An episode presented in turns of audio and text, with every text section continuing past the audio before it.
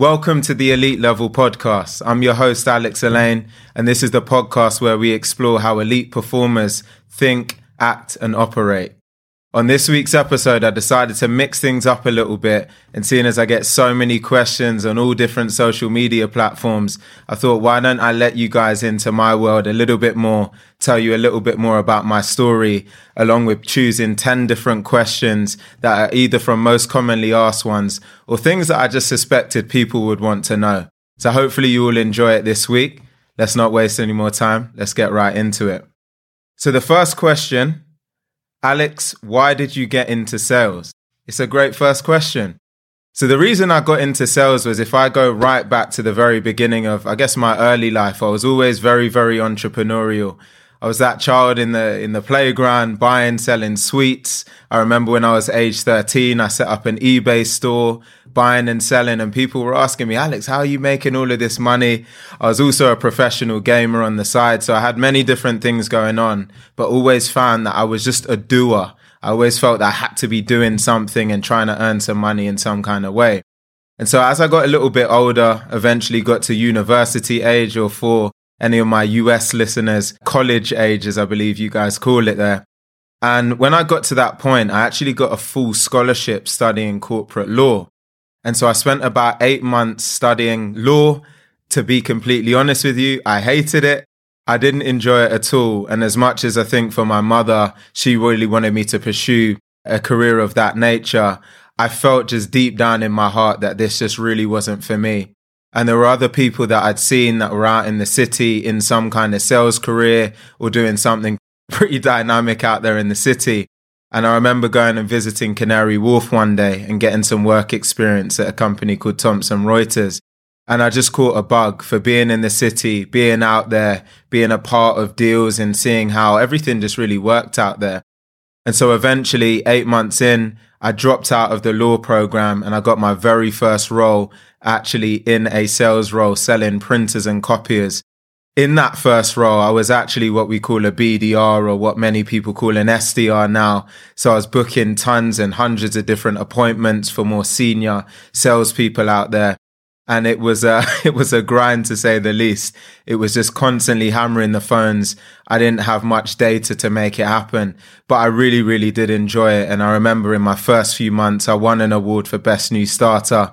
I got given box tickets to go and see Arsenal, and at that point, I said, "I'm sold. This is what I want to do for the rest of my life." So, in a nutshell, I think it was just that perfect balance between being able to combine my entrepreneurial flair with an opportunity for my performance to have a direct impact on my income and also just being able to meet people. I love networking. I love meeting people. So in a nutshell, that's my story and my journey into sales.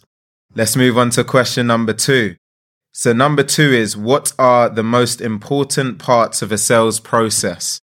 It's a broad question, but it's a good question. So I often say in, in any sales transaction, if you don't have some kind of pain and initiative that you've identified within that customer, and also a champion to someone that's selling on your behalf when you're not actually in the room, you're really going to struggle to drive a meaningful software sales or meaningful enterprise deal. So really those are the probably two most key ingredients. I'll quickly touch on both in a bit more detail and then we'll move on to the next question. So when we talk about finding pain and initiative, this is really about trying to understand within that particular customer, where are the real value drivers where you can have impact and truly transform that organization's current state and then helping to take them to a new reality. So you need to find pain and challenges and value drivers that have a meaningful amount of willingness for change so that you're in a position where that organization is going to be willing to part with money or budget to actually drive that change. When we then talk about finding champions and people that are willing to sell on your behalf, the first thing you've got to do is actually identify them. So you need to look for people who actually drive action within an organization. They have influence and a level of power. And there's many different ways that you can go about identifying that from looking at their tenure. You need to test them, but ultimately you need to know that when you're not actually there, that you've got someone at that customer's organization that is going to drive you forward and put you in a position where you can actually have your organization best represented when you're not in the room. If you're enjoying this so far, depending on where you're watching or listening, if you're watching on YouTube, please be sure to make sure you smash that like button. Leave me a comment for any future questions that you might have down the line. And if you're listening on any of the podcast platform, I'd really appreciate a five star review and a written one if you got the time as well. Let's move on to question number three. So what is the biggest deal you have done and how did you do it? This takes me back a little bit. So the biggest deal that I've done, I believe it was in 2019 or around that kind of time with one of the larger, let's say, food delivery companies out there. And the deal in total was for 8.5 million in USD over two years. It was 5 million in the first year and 3.5 million in the second year. Truly phenomenal deal. It was a landmark deal for the organization. It was the biggest in their history, certainly at that time. The second part of the question is how did we get it done? A massive part of this particular transaction was really knowing and understanding who were the different movers and shakers within the organization. And we had a really, really compelling champion in this particular customer. So someone who really wrapped their arms around what we did as an organization and was truly campaigning our message at the other end. And so we spent a lot of time really trying to understand what are the value drivers, what are we really solving against, working through a really tight, what we call business value assessment. So mapping out all of the metrics that we knew we could latch onto to drive actual meaningful and quantifiable change for that organization. Spent a ton of time building that case, getting our execs mapped to their execs at the customer side as well. I remember we had a really challenging curveball that came in quite late in that deal where they actually hired a new person on their procurement side to really interrogate us and, and push us on the deal. But we eventually got it done on the very last day of the quarter. It was difficult times, I remember, because the, the hours were counting down and I was really questioning whether it was going to happen. But we got there in the end. We persevered and it was a, it was a phenomenal moment in my career. Let's move on to the next question. Is being money motivated a bad thing? Another broad question and, and, an interesting one. And I'm sure a lot of different people have got many different perspectives on this one. So in my view, money I see more than anything else as a tool. It's a lever.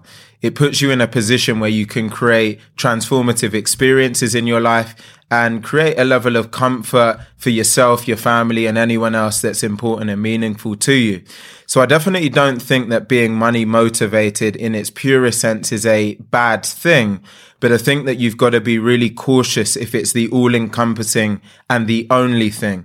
Because the question then becomes if you have a bad month or a bad year in your career and you haven't earned a lot of money and that's the only thing that's intrinsically driving you, then what are you going to do at that point? You've got to have other factors, otherwise things that are a little bit more meaningful, whether they're legacy driven, or whether they're things that, you know, you might, certain goals that you might have had from earlier in your life. You've got to have other factors that are pushing you and not solely money because money comes and it goes. And I think more than anything else, it's not getting too wrapped up in necessarily the, the materialistic things, but things that are more experience based in your life that are going to give you more lasting happiness. That doesn't mean that quote unquote materialistic things don't have their own place. A lot of people know me. I, I love my cars and some people might see that as materialistic. But the reality is these were goals that I had when I was younger and there's nothing that's going to stop me going out there and, and crushing my goals, whether they're materialistic, experience based or otherwise. So I think you've just got to go out there and fire on all cylinders. Let's move on to the next question here. So how do you choose the right company? I think this is a really interesting one because I've been a, a, number of different organizations throughout my career. Some decisions that have been fantastic, others that uh, probably could be uh, desired if I had the chance to go back and change them. So when I think of the, the best company career decisions I've made, and I'd say the organization I'm at now is probably arguably the best career decision I've made. It's because I've spent a lot of time actually making sure that I had clear criteria around what the company needed to look like and what I was trying to get out of that particular step in my career. So I remember before joining the current company I'm at now, Lacework, I spent a lot of time trying to understand what leaders do I want to be surrounded by? What legacy do I want to leave as I come in and, and eventually come out the other end of this organization? You know, what do I want my financial situation to look like? But ultimately, what am I trying to get out of this experience? And so having clear criteria around the organization, the leadership, the structure, the market opportunity, the size of it, and is this, this organization the right company to tap into that potential market opportunity that you might have uncovered? All of these questions become really, really important because when you take any career decision, I say it's like playing chess and not checkers. You've got to make the right move at the right time, not, you know, necessarily look to jump too quickly, but also not necessarily stay beyond your point of where you're actually growing. And I've certainly been at organizations at a certain time where I may have been earning really well or seemingly in a great position. But unfortunately, on the other side, I didn't feel I was growing or developing. And we only get one shot at this thing we call life. So driving legacy and putting yourself in a position where you're continually pushing yourself and seeking out uncomfortable situations, I feel is really important to make sure you stay in your growth zone. Let's move on to the next question here. So what are your long-term career goals? Interesting one.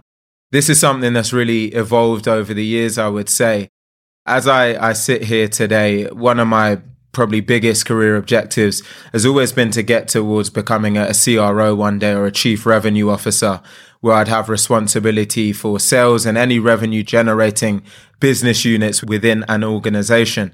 And I believe that's probably still the objective. I used to have a big thing about being a company founder and, and who knows, that may certainly be a part of the future. We'll have to see what opportunities come up at, at a certain time. But I think being able to have responsibility for an area that I'm so passionate about in sales and any other business units that contribute to driving revenue for an organization it is certainly something that I, would love to know that I've done in my career at some point.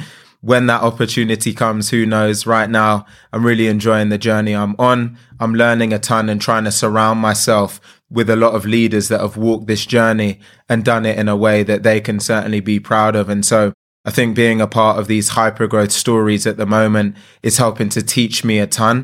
And then hopefully one day I can take that learning, continue to learn from a lot of the great leaders that are around me and eventually go out there and, and drive some phenomenal results for a company myself.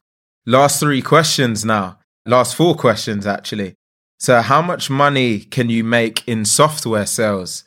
So as you all know, I love what I do. Software sales is, is certainly a home for me. I would say that when I look at some of the reps I've seen out there, and of course, I'm not going to speak about my earnings specifically, but certainly in this career, there's people as reps that can earn multi seven figures and and there's everyone that you know can earn more in the tens of thousands and up. But i think the thing that's really really exciting about software sales as a broader ecosystem at the moment is that we're really empowering the future and I think when you're in a position where you're in the tech space, in software specifically, and playing a role in innovation for the future, there's a lot of upside in terms of potential money that you can earn, but also just from an experiential standpoint, the experiences and the growth that you can have in your career at the moment is just astronomical within this space. We're seeing people reaching promotions in records amount of time as we've said, earning more that they've ever earned, but actually growing their network and their profile in such a fashion that's truly phenomenal. Many of you may know uh, I've also been a two times LinkedIn top voice. And so as much as it's not specifically on the question, I'd also advise everyone to start to think about how can you grow and scale your personal brand? Because that's another thing that's going to contribute to your earning potential. When you've got a notable brand, it gives you a chance to one, have a better brand internally, but also externally, which can open up other revenue generating opportunities. So the space couldn't be any hotter right now earning potential can go into the multi seven figures for the elite performers that are doing it consistently and certainly at the lower end, either the multi tens of thousands and, and certainly, you know, basic salaries that, that go into six figures plus. Now it's the last three questions. Here we are. Again, if you are enjoying this and watching on YouTube, please make sure you smash that like button, leave a comment, five star review on any podcasting platforms. We got to keep growing the elite level podcast here. So what separates elite performers? It really makes me think a lot about the question of are top salespeople born or are they made, or actually are elite performers in any industry born or made? And I think in many circumstances, I go back to that saying that you can have natural talent, but hard work beats talent when talent doesn't work hard. And the reality is, is that you can teach someone a framework for success. You can teach them a blueprint and all of these types of things. But if they don't combine that with the passion, the drive, the hunger, energy and enthusiasm to go out there and want to crush their goals, ultimately you're not really going to achieve much. So what I see from elite performers is they find that perfect balance of bringing all of that hunger, that energy and that enthusiasm and combining it with a real aptitude and a thirst for learning to take on a proven system for success and they obsess about the details to make sure that they can interpret that process or that system, go out and combine that with all of that energy, and then they go and make it happen. All of that is on top of having great operating rhythms outside of the way that you work. So how do you wake up? Do you optimize for sleep? It's all about having those 1% marginal gains that are going to make you that bit better and that much more effective than other people. And what I see from the elite is they're not necessarily massively good in any one particular area, but they're 1% good in 30 different ways, which gives them that 30% advantage in total over other people out there. Last two questions. Alex, what does your daily routine look like? Now, this is something that I'd say has gotten a lot better over the actually the, the last few months. It, it's always been good, but it's not been great, certainly in terms of the way that I sleep and my nighttime routine. So now I've really got a clear operating rhythm with, with how I wake up. The very first thing I do is that I meditate as soon as I get out of bed. And I always aim to get up around the same kind of time then immediately I'll, I'll brush my teeth and get my mind centered for really what the day has to come in store. So I make sure that I don't touch my phone. I always meditate while I'm brushing my teeth. I get my mind centered around what I have to do for the day and then I'll go to the gym. And as I'm going down to the gym, I might have a quick look on my phone to see what's coming up ahead. Don't spend too much time on it, but I'll go to the gym and look to work out as early as I can to put myself in a position where my mind's centered, the endorphins are flowing, and we're ready to rock for the day. On the flip side, then at night time, what I'll do is again meditate a good amount before bedtime.